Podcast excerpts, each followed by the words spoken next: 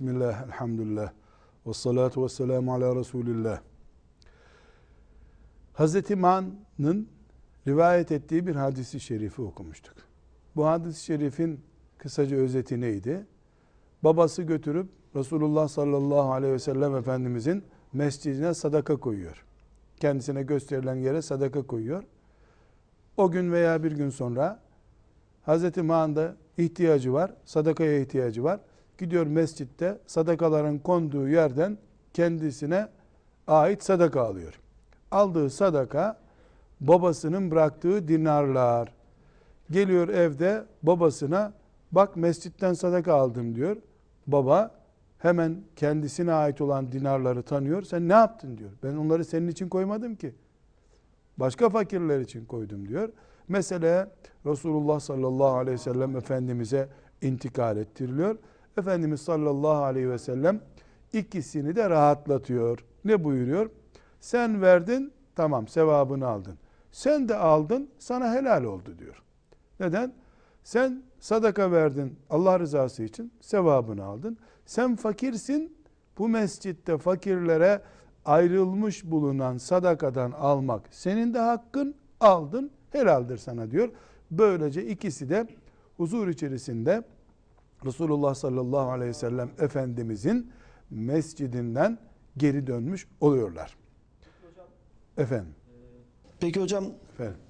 Hazreti Ma'nın babası Hazreti Yezid sadakasını alıyor ve camideki tayin edilen köşeye bırakıyor. Evet. Elinden çıktığı anda artık ümmetin malı olu veriyor o para, o sadaka. Evet. Kendi istese bile oradan alamaz. Çünkü elinden çıkmış sadaka olarak.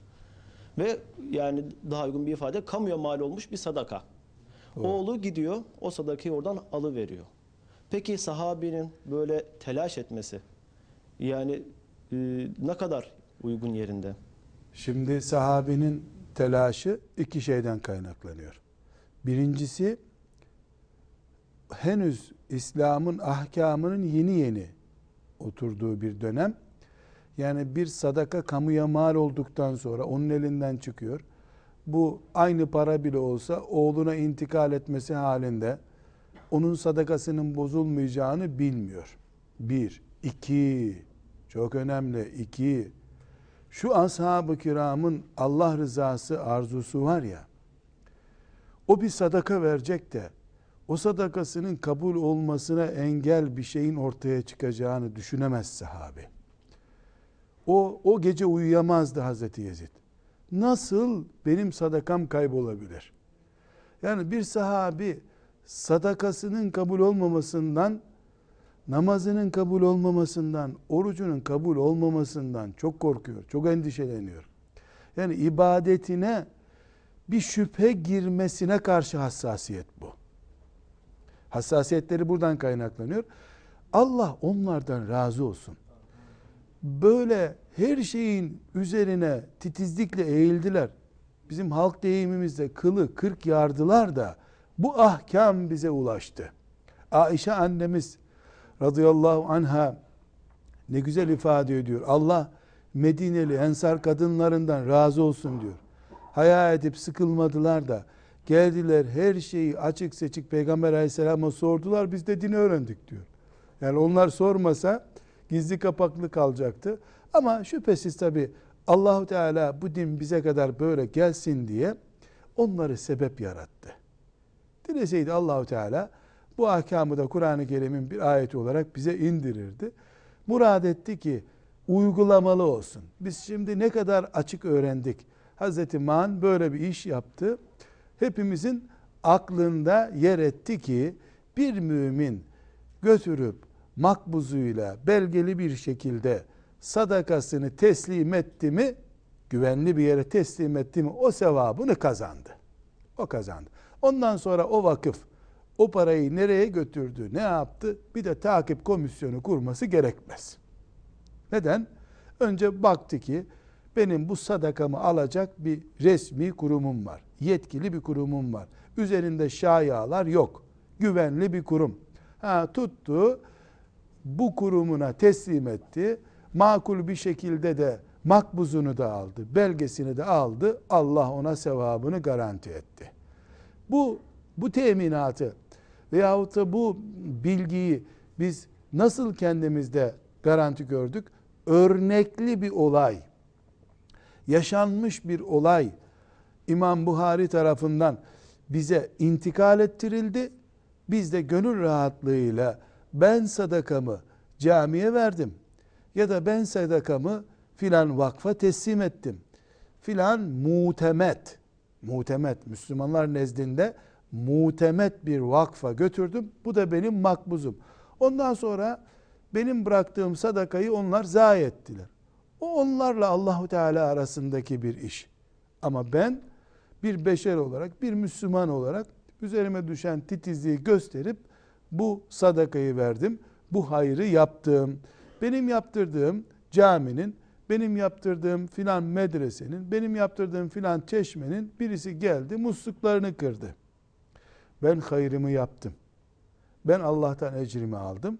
Onu onlar düşünsün. Kaldı ki bu olayda bir de makul tarafı var. Verilen farz zekat değil, normal Müslümanın gönlünden geçirerek verdiği sadaka dediğimiz sadaka. Dolayısıyla zaten evladının da onu almasında bir sakınca yok. Allah babasından da, dedesinden de, oğlundan da razı olsun. Ne himmet ettiler. Bir de çok güzel bir hatıra. Yeryüzünde sahabi olmak 120 bin kişiye yaklaşık nasip oldu. Babası oğlu hep beraber Müslüman olan Ömer ve oğlu Abdullah gibi yüzlerce binlerce insana da nasip oldu. Ama dedesi, oğlu ve torunu Müslüman çok az kimseye nasip oldu. Bir de bu Hazreti Ma'an babası ve onun babası hem ailece sahabiler hem de ailece Bedir'e katılmışlar. Sadece bir tanesi Bedir'e katılmış olsaydı o aileye de o diyara da yeterdi fazilet olarak. Babası da Bedir ehli, dedesi de Bedir ehli. Allah onlardan razı olsun. Onlarla beraber Rabbimizin huzurunda bulunmak bizlere nasip eylesin. Siz mi bir soru soracaksınız? Buyurun. Hocam hadis-i şerifi okurken gördük ki Yezid sadakasını vermek için çıkıyor ve mescide e, sadakasını bırakıyor. Buradan anlıyoruz ki Yezid e, bıraktığı sadakanın kimin alacağını bilmiyor. Yani sadakayı vermekte gizlilik kimin aldığını bilmemek gibi bir şart mı var? Hayır. Şimdi burada çok önemli bir mesele. Peygamber aleyhissalatü vesselam Efendimiz zamanında ashab-ı kiram bir komşusuna da sadaka veriyordu. Resulullah sallallahu aleyhi ve sellem Efendimizin bunu götürün doyurun dediği kimseler oluyordu. Götürüp doyuruyorlardı. Bunu giydirecek kimse yok mu diyordu. Alıp giydiriyorlardı. Ama bir de bir sadaka toplama merkezi oluşturulmuş. Mescitte bir direk sadaka toplama merkezi gibi ayarlanmış. O merkeze de götürüp sadakalarını bırakıyordu ashab-ı kiram. Orayı da kullanıyorlardı. Ama burada gizlilik esası ashab-ı kiramın ve bütün Müslümanların ihlası ile ilgili bir olaydır. Sadaka ne kadar gizlenirse o kadar makbul Allah katında. Ancak bunun da istisnası var.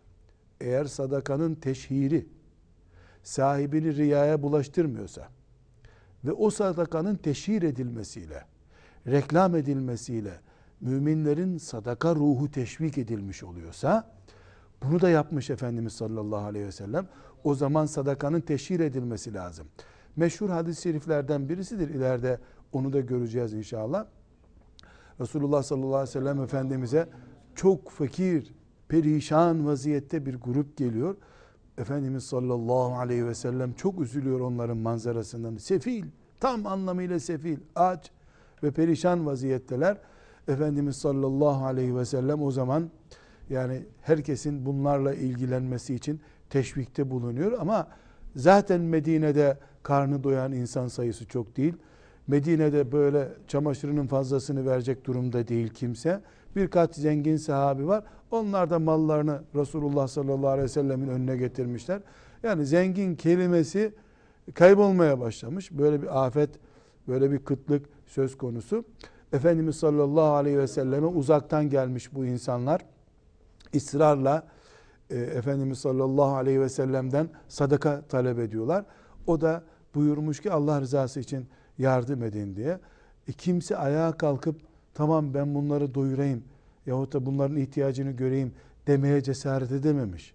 Hem kalabalıklar onlar hem de e, yani yok yok yok tam anlamıyla yok. Herkes de yok. Bir sahabi kalkmış aslında yeterli olmayan ama işte karınca kaderince tutmuş bir şeyler getirmiş. Öbürü ona bakmış ben de bir şeyler getireyim demiş. Herkes tek başına kalkmaya cesaret edemiyordu ya.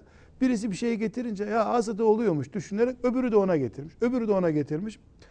Efendimiz sallallahu aleyhi ve sellemin mübarek yüzü nur gibi aydınlanmaya başlamış. Ay gibi parlamış yüzü çok mutluluk hissetmiş bundan.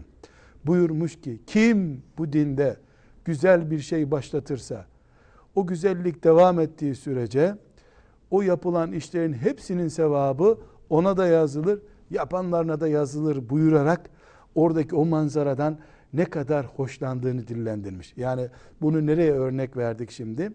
Sadaka sorduğunuz gibi aslında gizlidir. Allah bilsin yeter. Kimse bunu bilmesin.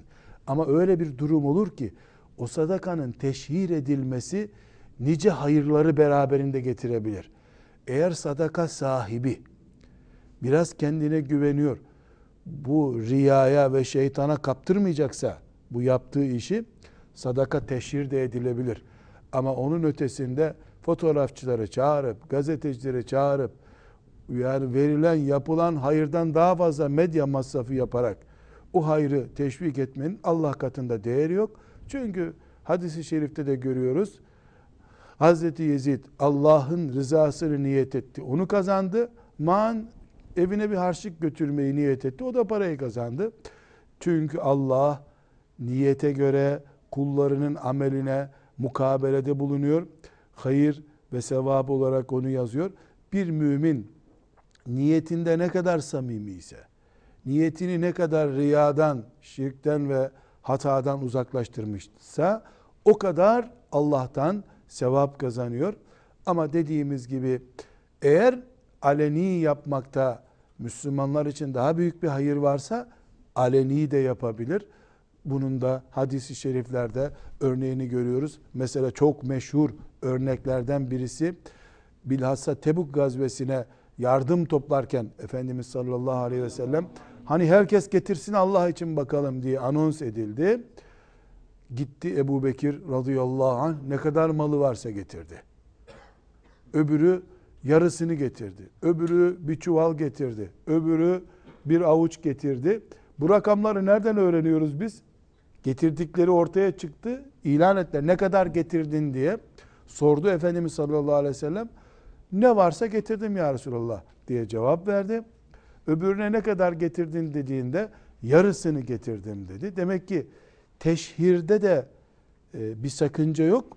Ama esas olan Allah bilsin, kulları bilmese de olur düşüncesidir. Burada önemli bir husus daha var. Fitne zamanında yaşayan insanların birbirlerine itimat etmediği zamanlarda yaşayan Müslümanlar mescide götürüp sadakalarını bırakmamalıdırlar.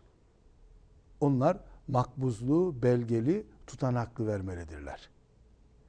Çünkü artık e, mescide ayakkabı çalmak için gelen de var. Namaz kılmak için de gelen var. Ne için geldiği belli olmadan gelen de var, ısınmak için gelen de var. Mescid Resulullah sallallahu aleyhi ve sellem Efendimizin mescidi değil, camidekiler, mescittekiler de sahabi değil. Ne man var ortada, ne Yezid var, Allah onlardan razı olsun. O yüzden bu zamanda böyle bir iş yapıp da hırsızın başını da belaya sokmamak lazım. Su istimalciye de acımak lazım. Götürür büyük bir caminin ortasına bir demet parayı Hazreti Yezid gibi bırakarsan oğluna gelmeden onu alır götürürler. Haberin bile olmaz götürdüğünden. Bu zamanda bu bir gevşeklik olabilir. Buna da çok dikkat etmek lazım. Çünkü camide namaz kılmak kadar değerli sadaka vermektir. Sadaka vermek cemaatle namaz kılmaktan daha küçük bir hayır değil. Her halükarda bugün okuduğumuz hadisi şerifi tekrar özetleyecek olsak ashab-ı kiramdan Man İbni Yezid radıyallahu anh'ın e, babasının mescide bıraktığı e, sadakaları alıp eve getirince babasının ben bunları senin için mescide koymamıştım demesinden ortaya çıkan bir olay var. Efendimiz sallallahu aleyhi ve selleme gidiyorlar. O da bu olayda hiçbir sakınca olmadığını söylüyor. Bize de bu olay intikal ediyor. Elhamdülillah biz de anlıyoruz ki e, sadakanın verilmesiyle ilgili bir takım incelikler var. İnsan kendi çocuğuna, kendi ailesine de sadaka verebilir. Bunu da görüyoruz. Bir de özellikle neyi görüyoruz? Baba oğluyla tartışıyor. Üçüncü cümleye gerek kalmadan ne yapıyorlar? Haydi Resulullah'a. Haydi Resulullah'a. Dördüncü cümle yok. Bunu nereden aldın? Mescitten aldım. Bunu sen mi mescide bırakmıştın? Ben mescide bırakmışım. Böyle düşünmemiştim ben. Haydi Resulullah'a. Haydi Resulullah'a. Bu da ashab-ı kiramın fazailinden birisi olarak inşallah aklımızda ve zihnimizde kalmış olur. Amel etmeyi de Allah hepimize müyesser eylesin. Velhamdülillahi Rabbil alemin.